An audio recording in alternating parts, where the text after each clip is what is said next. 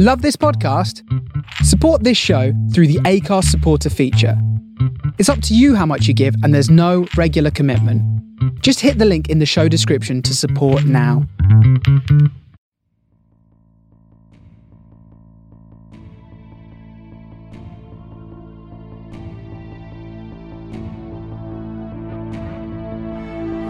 You're listening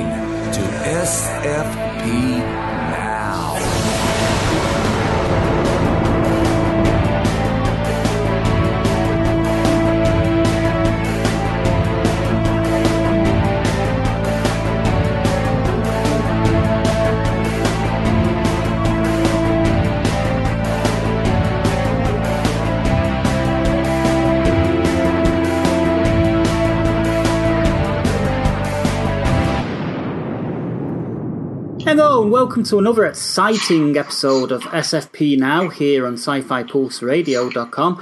Our interview this week is with the prison breaking Christian Michael Cooper, um, who plays the young son of Michael Scofield and um, Sarah in the uh, new sequel series, which just started airing uh, last week on um, Fox. Uh, so we, we'll just bring bring Christian right on right about now. What was my father like? My real father. was like a storm appearing suddenly out of a clear blue sky and then disappear just as quickly. The storms, they can come back, can't they?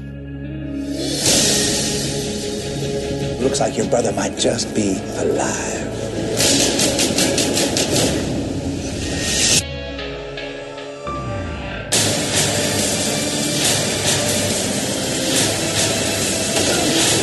I need to get out of here. Stay down.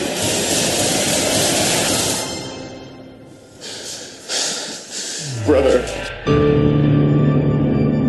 I'd like to welcome a very special guest to uh, SFP now. We have Christian Michael Cooper, who we'll be seeing on our screens very soon, um, if we haven't already, on the uh, new Prison Break, um, in which he plays uh, the young Michael Scofield, the son of the of the older Michael Scofield, on, on the show. Hi, Christian. How are you doing? Good, how are you? I'm good. It's it's really great meeting you. Um, and I guess the first question we have for you is, um, how did you actually um, get into the acting? Um, because you've done quite a lot in, in a very short time. Well, I started when I was.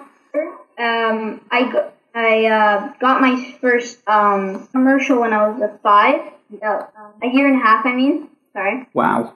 And I was just doing commercials. And then when I was five, I uh, I told my parents that I wanted to uh, do TV and uh, film. So I started that, and then a week later, I get the part for um, Cult, where I work with Robert Knepper in Prison Break. Wow. um, you know, it, do, do, you- do you actually enjoy do you enjoy the uh, the process of acting? Is it you know? Yeah, it's it's really fun just uh, getting to meet people. I think is uh, one of the main things, and making friends. Cool, cool. Uh, one of your many roles um, actually had you acting uh, alongside the likes of Emily Bett Rickards and uh, a favourite actor of mine, actually Tom Cavanagh uh, from Arrow and Flash. Um, in in the in the award winning uh, short film Sidekicks, uh, what what were they like for you to work with? And um, if if you can, what can you tell us about Sidekicks? Um, they were just amazing to work with. They're so down to earth and nice, and they really make you feel comfortable working with them. And what the story about Sidekick is there's a family and the, the dad gets diagnosed with cancer. So he um, doesn't know how to tell his kid, so he tells his kid in a, with a in a bedtime story with superheroes Cool. kind of like turn into superheroes in the story. So my dad would be the main, like Captain Strong. I'm the sidekick, and my mom's princess. So. Sounds like a cool film. I've I've never seen it, but I have actually heard about it. Um, you know, 'cause it's uh, it's one of those things that you know comes up on the radar. Um, in Sidekicks, there are a lot of uh, you know, there, there, would likely have been a lot of effects and green screen. Um, how did you find working in those situations where you're told to react to something that you can't see? It can be fun and it can be a bit challenging. So, like, example is, um, I, like, in Sidekick, I was supposed to be having lightning shooting out of my hands, but I didn't, like, I didn't see lightning coming out of my hands, so was kind of, it was difficult, so, yeah. Mm. I bet it would be fun, you know, if you could have lightning come out, coming out of your hands, right? Yeah. That'd be pretty cool. you know, I wish I could have lightning come out my hands.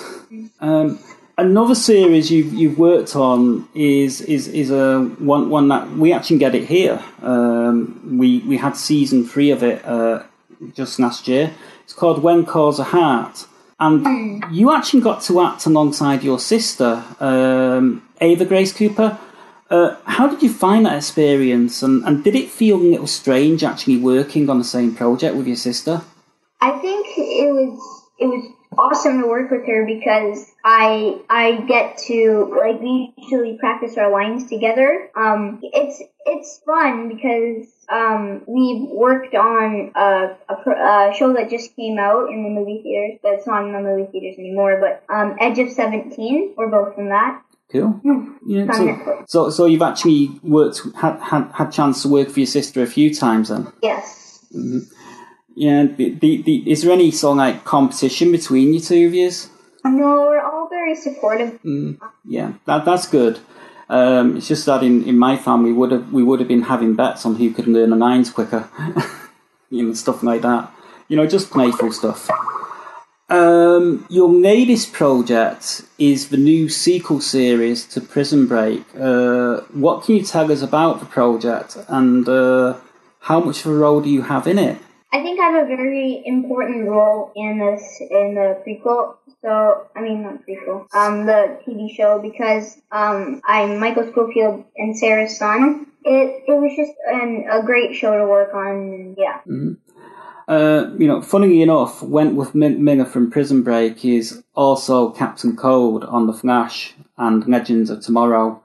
Uh, was you aware of that connection when, when you were working with him? You know, because obviously you worked with Tom Cavanagh and the other guys from. Um, I didn't actually really um, know he was in that until halfway through the the filming progress. So because I really didn't see him until halfway through the filming progress. Wow. Um, after I found out, I'm like, wow, that's really cool. I wish I was in a um a TV series like that. Yeah, well, you never know. You know, it could happen. I mean, you've you've worked with uh you've worked with several people from those shows. Um, you know, Robert Knepper, who you worked with, he he, he played the uh, the Knotman in Arrow for a while, and um, and and um, and such. So, um, as such a young actor, how do you manage to balance out the workload with your schoolwork, and and do you have fans coming up to you in school? Well, you know, there's very chill and supportive of what I do. And usually, if I would go to set, she would uh, give me math or um, other stuff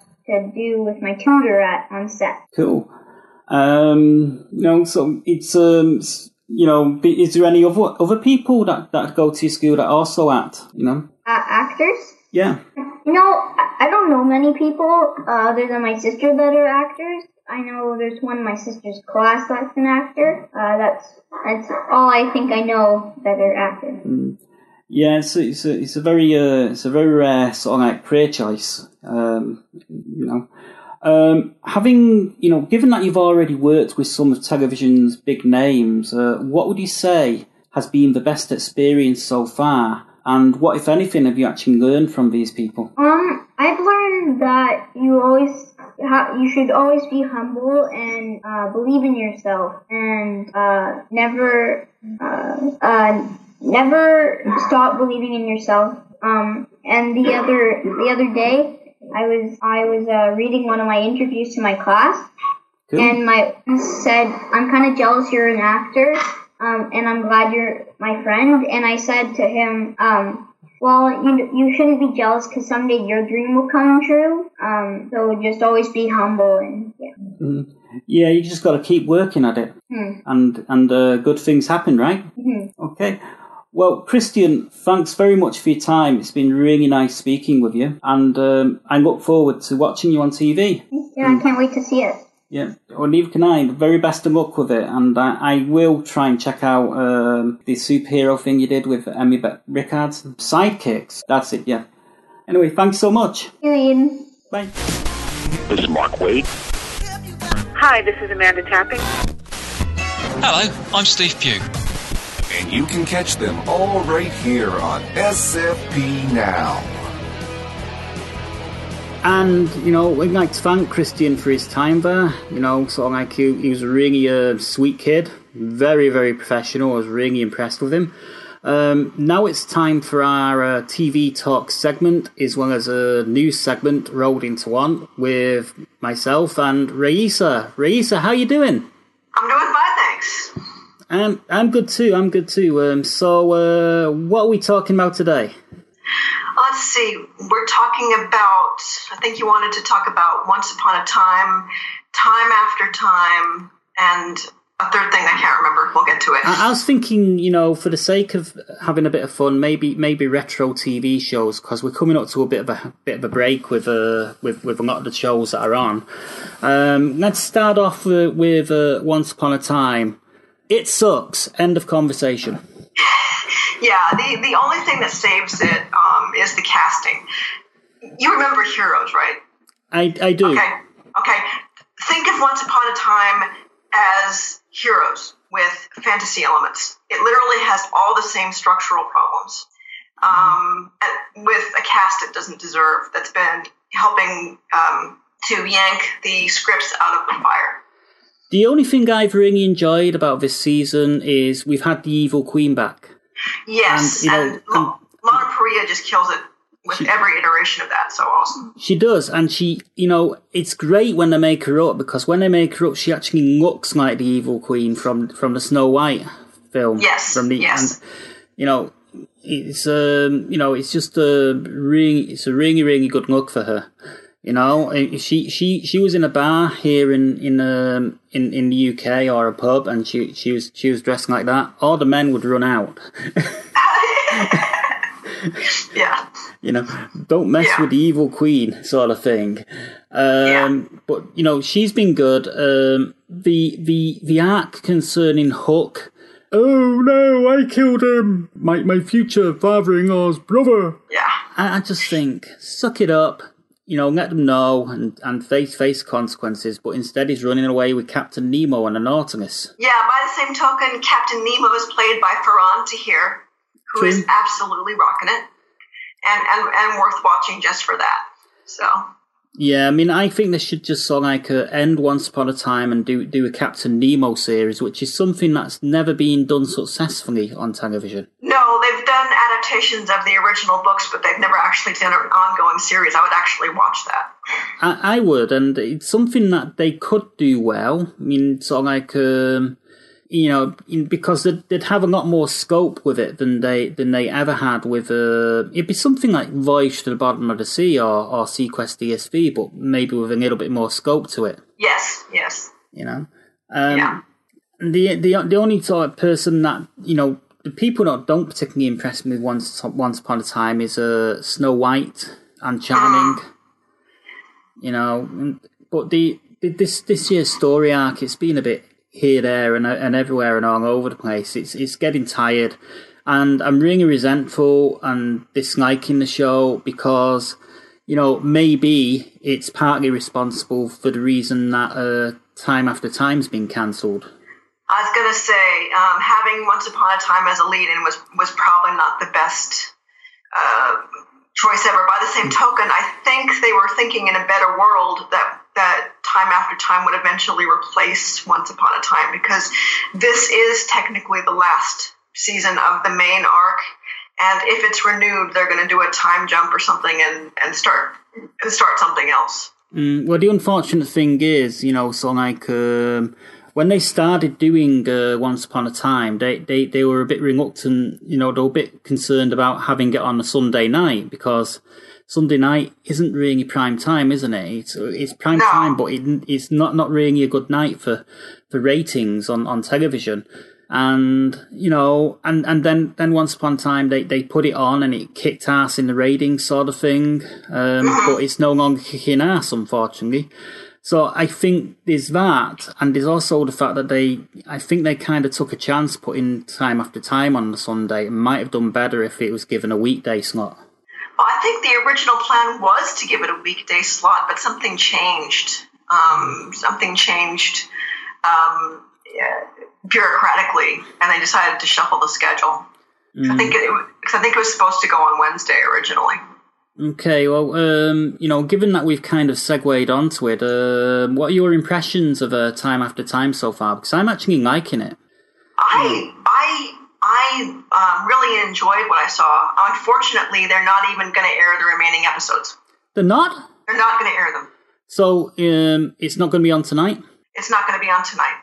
They've literally just scrapped it. They're not even going to burn them off, apparently. Oh, oh, that's ridiculous. That is absolutely ridiculous. No, that's that's insane. Because even, cause even if they weren't, because even if we weren't going to get a second season, I at least wanted to make it through the current arc. Yeah, because so like uh, we were left on a you know we were left with a bit of a cliffhanger last week. You know, sort of like uh, they cut they they captured John Stevenson and and and and everything else, and we had all the sort of like the, the Dr. Maru sort of like uh, storyline spinning out. I, I just wanted to see what happened, and yeah, yeah, because you know, this week's episode was going to be the the week where where the good where the good guys found out about them and and uh, were on the run from them and all, all kinds of stuff. So that yeah. just sucks. Yeah. I wonder if they I wonder if they'll get a release on DVD or if they just sort of like throw it Netflix's way or something. I I'm hoping that they'll at least throw them, throw them on iTunes because I've seen them I've seen them burn shows off on iTunes before. Mm-hmm. Um, I'd, I'd, I'd, use, I'd, I'd use gift certificates and money to, to, to, to pay to watch the end of that. But I, I honestly don't know what's going to happen. You know they're desperate when they're not even going to when they're not even going to burn off episodes they already have and have already paid for. Yeah, it's, it's just absolutely ridiculous because what are they going to replace it with? Um, I'm sorry to say they're replacing it with a game show. Well, that, that's that's exactly it. They're replacing it with a fucking game show. Yeah. You know, um, it's just um, it's it's just ridiculous. Um, yeah. I'm I'm really I'm really upset about that because you know I was yeah. quite enjoying I was quite enjoying recapping those bloody things and and, and stuff. Yeah, you're gonna you're gonna have to talk to monsters and critics because you're down a job. Basically. No, no, I'll find another job. There's Prison Break coming on this week. I'll probably start doing that. Okay, cool. Um, um, I doubt that'll get cancelled. you know, although you don't know. I mean, it is Fox. um, but yeah, that sucks. So, um, you know, what what else um, should we talk? Should we talk about retro shows? Yeah, you were telling you were telling me that you had uh, rediscovered Street Hawk. Yeah, I, I I've been wanting to uh, you know check it out for quite some time because I remember watching it around about eighty seven and I know it came out in '85 in in the states, but back in the '80s there was sort of like there was something like uh, maybe a year to two year lag before before we got the American shows, and I remember Street Hawk coming on sort of like uh, probably the uh, the autumn of '87, um, might might be in '86 actually, and um, I remember we were actually moving house at the time it came on, and um, it was actually um, it was it was a fun show. But I've been been rewatching it, and um, I I can kind of see why it didn't really last the uh, the the whole se- you know last for a, for a whole series for, for for more than more than a couple of seasons because the stories just seem to be the same. Yeah, yeah. Um, a lot of the '80s shows were formulaic, but Street Hawk probably even more so because of budget. Mm-hmm. And and they, they use stock footage as well from the pilot uh, when whenever Jesse sort of like launched the bike out of the uh, out of the base. Um, there was there was a few fun Star Trek references in it, you know, sort of like when when when Jesse first discovers a base, when he's introduced to not in Norman introduces him to the bike and everything. It's he goes, "Oh man, this is like the bridge of the Starship Enterprise," and I thought, "Wow, that's sort of like uh, a precursor to Star Trek: The Next Generation." right yes. there. Yeah. Um, be, you know, because you know, so it just shows you how how embedded in popular culture Star Trek was back in the uh, back back in the mid eighties. You know, oh, wow. and yeah. and also early seventies for it to be referenced in in in a TV show. I mean, I, I love the relationship between between Norman and, and Jesse in, in, in the thing, and, and the bike was fantastic, but and, and the science fiction elements were fun, but it's sort of like um, you could kind of predict the way the story was going to play out in each episode. Um.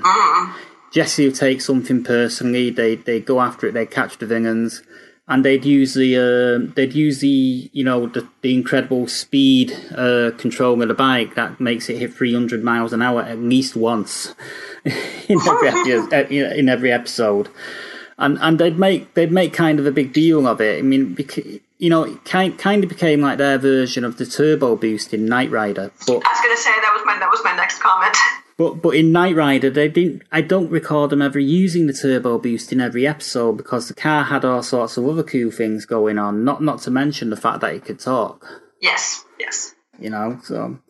But but it, it was it was kind of fun, you know, um, have, having a geek teamed up with a jock. in in that, the, you know, and and the uh, and and the jock, uh, you know, trying trying to teach the geek to relax and um, and um, sort of like. Um, you know, do better with the women, sort of thing. Uh-huh. And you know, the, the fun thing about the episode, the episodes I've seen so far. I mean, I've only watched the uh, first seven on the DVD.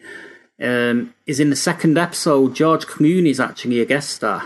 Oh wow! Yeah. And you know, he couldn't particularly act very well back then either. but, but it was it was fun seeing him. You know, he kind of plays Jesse's mate and goes way back, and he kind of turns bad, and um, you know, and and um, sorry, sorry, um, all you George Clooney fans, but his character dies in the end.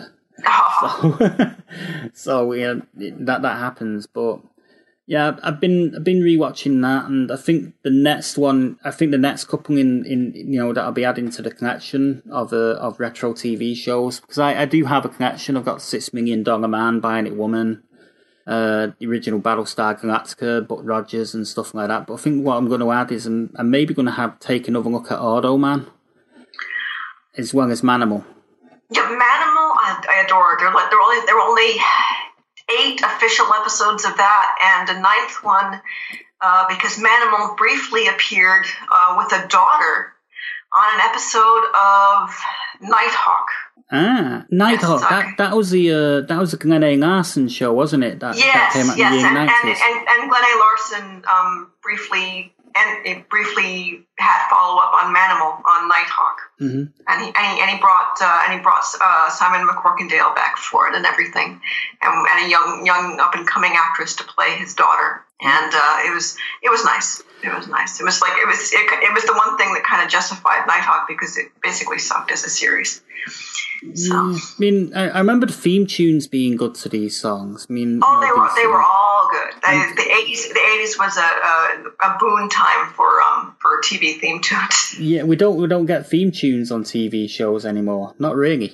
No, because they because they they do they do a sort of passing couple of bars and then a whole bunch of credits at the beginning of the episodes, and then if there's a theme tune it's either carried through the incidental music or at the end. And we don't actually. You get it on Hawaii Five-0. Well, that's that's only. I think the only reason they do that is because the Hawaii Five-0 theme was so famous that they couldn't not do it. Mm. Otherwise, they probably would have chopped it too. Because it's it's a jazzed up version of the of the theme tune that, of the original that they have on Hawaii Five-0. Um, but yeah, it's still, it's still as catchy as ever. Um, yeah. But you know the, the the Street Hawk theme tune was good. Um, yes. I, I, enjoyed that. You know, it's like da da da da da da da da.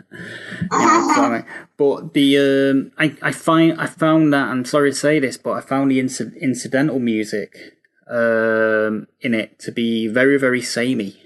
The incidental music in '80s shows, um, and I, I, include Doctor Who in that when I say it, um, did get very samey and very synth and very synth driven. Mm, well, yeah. I, really, really, really synth driven in Street Hawk uh, because yeah. it was Tangerine Dream that did a lot of the uh, lot of the music oh, okay. for uh, for that Street explains Hawk. that, yeah. Um, but you know, the, I like the main theme tune of it, but um, the the the incidental music, unless they were using a rock song or some variation of a of popping music song, was very very samey. So, is there any shows that you particularly enjoyed that, that you like to talk about from from way back? Ah, let's see. Um, since we're on a fairy tale theme, because I, I know that you're you're you're rewatching Tenth Kingdom. Back in the '80s, during the the dawn of cable, like literally the dawn of cable, back when they just started HBO, mm-hmm. Shelley Duvall, as a, a vanity project, got all of her famous friends together and did Shelley Duvall's fairy tale theater. Ah. And uh, my favorite four episodes are they were literally just they were they were standalone episodes that were just straight up adaptations of famous fairy tales. And my my favorite four that I own because the, there are like 24 of them in the series, and I, I own four of them. Um, she did Beauty and the Beast with Susan Sarandon and Klaus Kinski. Mm-hmm. She did uh, Sleeping Beauty with uh, Bernadette Peters, who was given a song. Cool. And Christopher Reeve, who played her prince. And uh, and and it's it's actually kind of bittersweet watching him play the prince because he really did look like a Disney prince. Mm. he really really did. And uh, and uh, um, Beverly D'Angelo as the Wicked Fairy and Carol Kane as the Good Fairy. Cool. And yeah, really good, really good casting. And uh, Rene Auberjonois uh, is her father, the king. And then Snow White, you've got no less than Vanessa Redgrave as the Wicked Queen. That's great casting. Oh my God, she owned it. I mean, she and she's one of the and she and she and she wiped the floor with anything that Lana Parrilla is doing. And I and I don't mean that you know to be mean. It's just because she's a Redgrave, she really just went for it. And uh, so it's it's uh, Vanessa Redgrave is the Wicked Queen um, a pre Downton Abbey Elizabeth McGovern as Snow White, who really looked like Snow White. Um, they actually got dwarves as the dwarves. Uh, they got Rex Smith as the as a singing prince. Rex mm. Smith of Pirates of, of Penzance fame. That's um, how yeah. far back this is. Also of Street Hawk fame. Oh, because he plays Jesse right. Mack. Yeah. Okay. Mm-hmm. I had completely forgotten that that was him. Yeah. Yeah. So nice segue. Okay, yeah. So Rex Smith, and it was really sweet. And then uh, the, one, the other one I own, even though Thumbelina is not one of my favorite fairy tales, as is the fairy tale theater adaptation of it, is absolutely adorable because no less than Carrie Fisher is Thumbelina. Oh, that's that's kind of bittersweet right there. You know, it's, it's bittersweet, given... but she she does really well, and she gets the song she gets a song that she sings. And uh, William Katt of Greatest American Hero fame is the flower prince that she marries at the end. And uh, he's he's absolutely adorable in it. And the the antiquarian mole that she gets sidetracked by in the middle of the story is played by no less than Burgess Meredith. Oh man! And, who, and he's he plays he plays an antiquarian mole with a, with a uh, library whose motto is "If it's good enough for Caesar, it's good enough for me." And he and he sings this absolutely adorable song against progress, and absolutely just camps it up. I, I, if you can get fairy tale theater on any of your any of your British streaming services or variations thereof, please try because it it's really very dear. It's the whole the whole, the whole series is very dear. It's doubtful. Um, I mean, I don't think it ever got released here in the UK for a start. Um, uh. Um, think it, I think it was one of those uh, one of those shows that, that got passed by uh, here. I mean, there was, there was, quite a lot of them to be honest. Um, I mean, I was watching uh, a YouTube video of a lot of shows from the eighties, and there was probably at least maybe five or six that I seen that didn't didn't get get any traction here in the UK whatsoever. Mm, okay, you might be able to find them illegally or, or talk to people to find them because they're really quite wonderful. And mm-hmm. what it is is she she got all of her famous friends together, and these are big names like um, pre Pee Wee Herman, Paul Reubens played Pinocchio. Okay, and he he basically tested the Pee Wee voice with the Pinocchio character. And uh, and you had you had all kinds of things, and it, you had uh, you know you had um, Matthew Broderick as the prince in Cinderella, opposite Jennifer Beals, you know, Flashdance era Jennifer Beals. Yeah, that, that was when she was hot. yes, yes. Although she's she's not unhot now, she's just aged. You know, you know, she, she's looking pretty good for her age now. I got I got to give her that because I did see her a couple of years ago in one one of those uh, television Christmas movies that they that they put out. Yeah. Yeah, I saw I saw her most recently in a, a guest stint on Castle. I think she Mm-hmm. yeah she played some character yeah. and um, yeah and the the the whole premise um, of fairy tale theater from from the casting standpoint was that she relied on on typecasting. She went with the assumption that a little bit of typecasting was actually a very good thing. Like the um, the Snow White episode featured um, Mike Preston, a British character actor who often played heavies, Mm-hmm. um, as the huntsman. And the evil queen, played by Vanessa Redgrave, sends him out very specifically to kill Snow White, as the huntsman is sent out to do. And he gets to he gets to play the hitman who redeems himself when he lets her go. And you got the sense that that was partial commentary on all the typecasting that he had been dealing with up to that point Absolutely. because they because they, they, they swerved right into the typecasting curve with him and with other roles like that. Yeah, I mean it's um, it sounds like it was a really good show. I mean, you know, I'm I'm, I'm sort of like tempted to uh, you know, ha- have have a have a gander for it, see if I could find it. Track it down because it's really cool. It's it's one of those shows where it's not arced. They're standalone episodes, one one episode, one story per, so you can pick them off as you have time and not actually miss anything. Mm-hmm. And uh, and there, there there were 24, yeah, I think it was 24 individual episodes of that done over I think it was like three or four years because it was a vanity project in the proto days of cable, and she would run run out of money Yeah. and have to take breaks and then come back and do a few more. I mean, the one, the one thing that I, you know, that I've been thinking about today is, um, you know, time after time being cancelled sucks. Oh, big time! Um, I can't, I can't even. You know, but the um, the whole thing is, um, do you remember Cheers? Yes.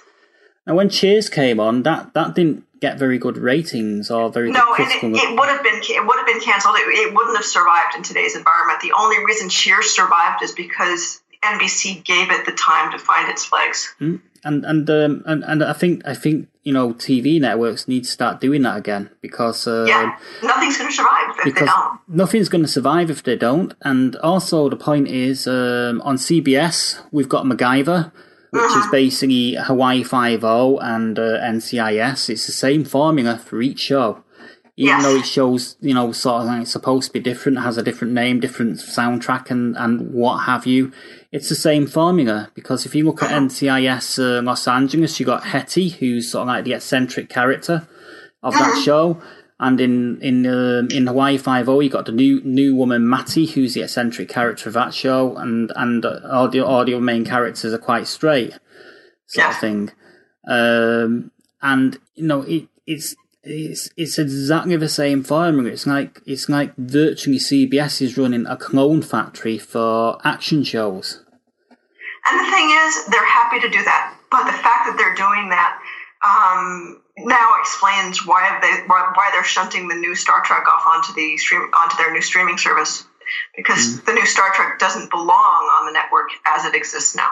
Yeah, I mean it's um it's it's it's sad indictment of um of of of, of present day television really that they don't give things a chance to to uh to get going and um and things that they that they that do get going are usually very much the same as what's gone before.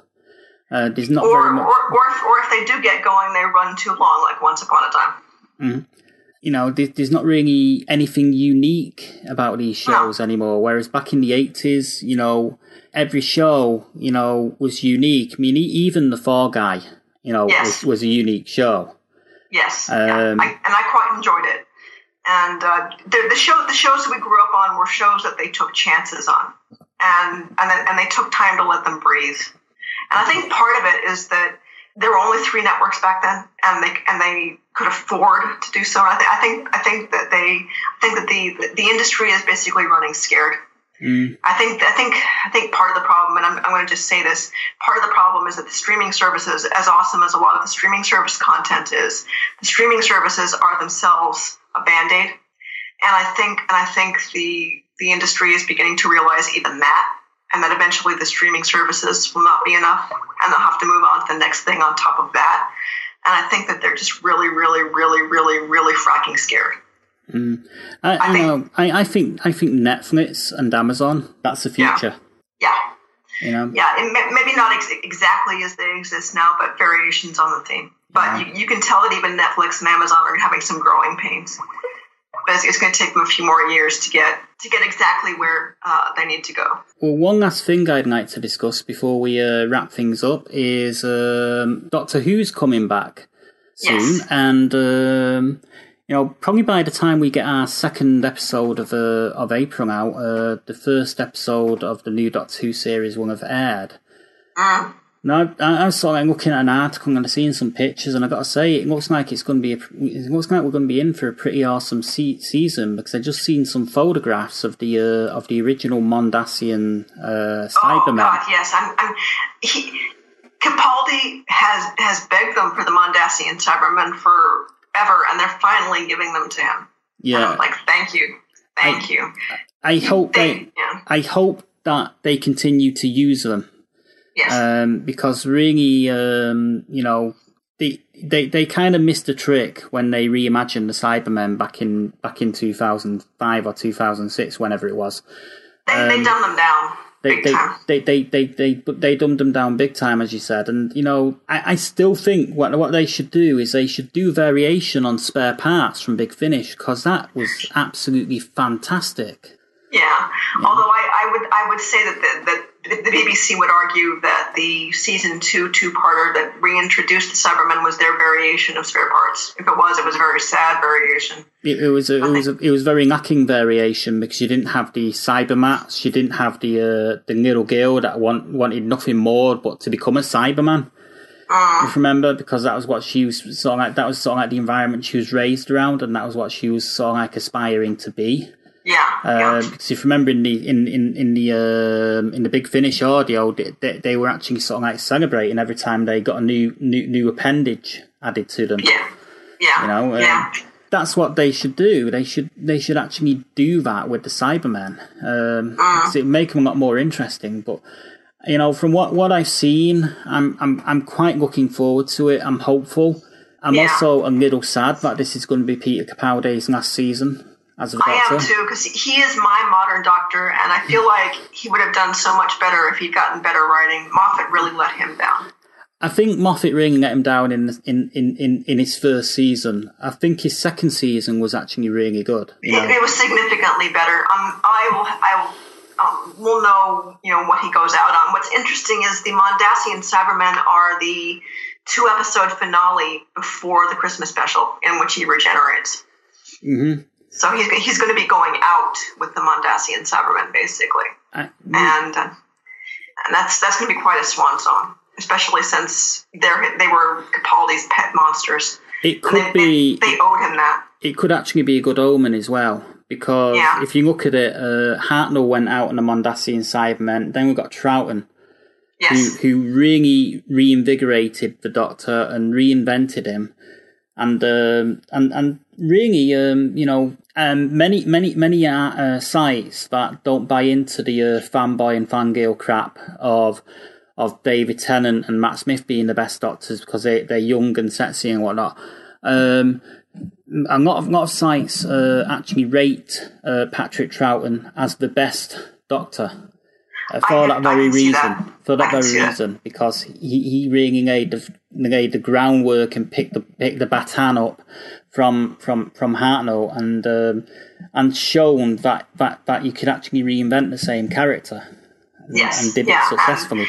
And, and, and the subsequent doctors after him were either going with that grain or against it, but they always had to to choose their performance level choices relative to him. Yeah. But the Mondasian's being being Capaldi's last adventure, if he regenerates or starts to regenerate in that in the season finale to uh, open the door. I think for, actually he's going to regenerate the Christmas, bird. yeah.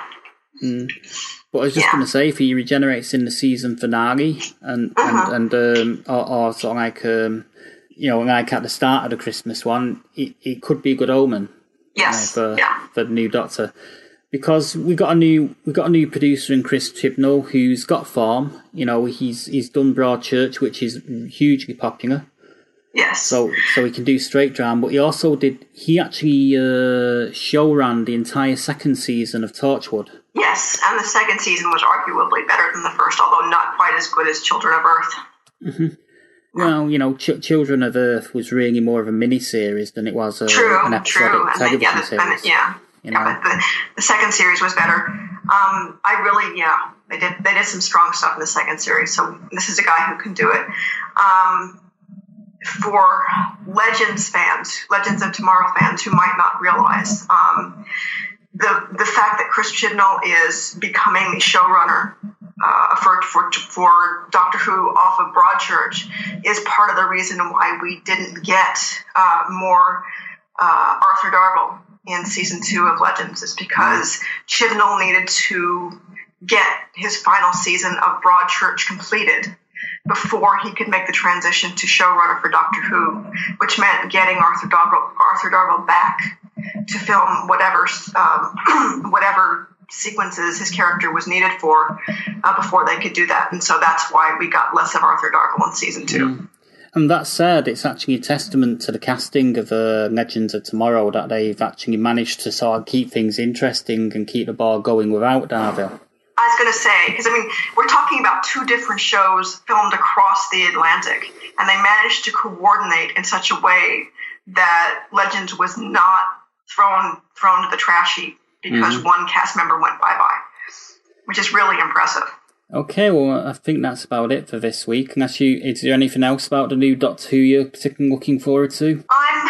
Um, they've announced that Bill will be the first. Um, they're calling her the first gay companion, uh, and they're they're doing that for PR purposes. I wanted to bring that up because the PR does not work for me. I'm fine with her being gay. What I'm not fine with is they're calling her the first gay companion, and they're and they're parsing it by saying that, that she's the first gay regular companion. But Jack counts, Mm. and, and I think they're splitting hairs so they can have a discussion point. Pro- probably, and you know, I kind of, I've got to wonder if her being the first gay companion is kind of like a segue in for them to maybe cast the first female Doctor. I've seen that speculation elsewhere, and it wouldn't shock me. And if they do that, I hope they get a good actress. I hope they get something, someone. If they can get Tilda Swinton, who I really want, uh, they need to get someone Tilda Swinton esque. Yeah, if they do that, if they do that, they better damn well get a good actress because you know, because the fact of the matter is they're rewriting the canon in order to of like allow it. Um, you know, as I as I'm always arguing, and I really despise the fact that they keep doing this. Yes. You know, to you know, because Romana was a female Time Lord. Yeah, and I do not want a male Romana. I will tolerate a female doctor. I do not want a male Romana. I will not call him Roman. It's not going to work. Well, well, they won't do it anyway because they, they seem to completely disregard anything from the classic run of the series. You know, from that night. I mean, for God's sake, uh, Steven Moffat refused to uh, bring back the Rani because he didn't think she was very good. And I, I'm inclined to agree with him, but just because some some a character wasn't very good the first time out doesn't mean that he can't reinvent it to actually be better in, in you know in, in the modern incarnation. Yeah, and a modern Rani would have been actually quite interesting. I would have thought. I, I I would have thought as well because really the time when the Rani came out was uh you know when big hair and shoulder pads are in and and um, and in that particular era of Doctor Who it was still sort of like um, the you know it was still sort of like high camp in the eighties sort of thing and and that's how she played it and and that's how the how the master played it to a certain degree but he got away with it because you know they had form prior, prior to that with uh, Delgado Yes. sort of thing. Um, but yes, that that's another conversation entirely. Um, but you know, I, I think it's probably time to wrap up now. Um, Yes. Before we do wrap up, um, I'm actually, um, if you guys actually watch Super Geeked Up at all, um, I'm actually on the latest edition of the uh, DC Action Hour with uh, Jeff Burns and, and Matt Pyle. So you guys might want to check that out. It's uh, it's a lot of fun. Cool. I'm going to be doing something very, very interesting by recapping uh, Legends of Tomorrow. Oh. Okay. But, you know, anyway, that's all for this week. Uh, we've got a great interview coming up um, next time um, with um, uh, a producer by the name of Adi Shankar. um, who was involved in the uh, in the Judge Dredd movie back in ni- back in 2012, and he, he's also uh, producing the uh, new Netflix series uh, Castlevania. So um, we will have uh, Adi on next time. So bye for now.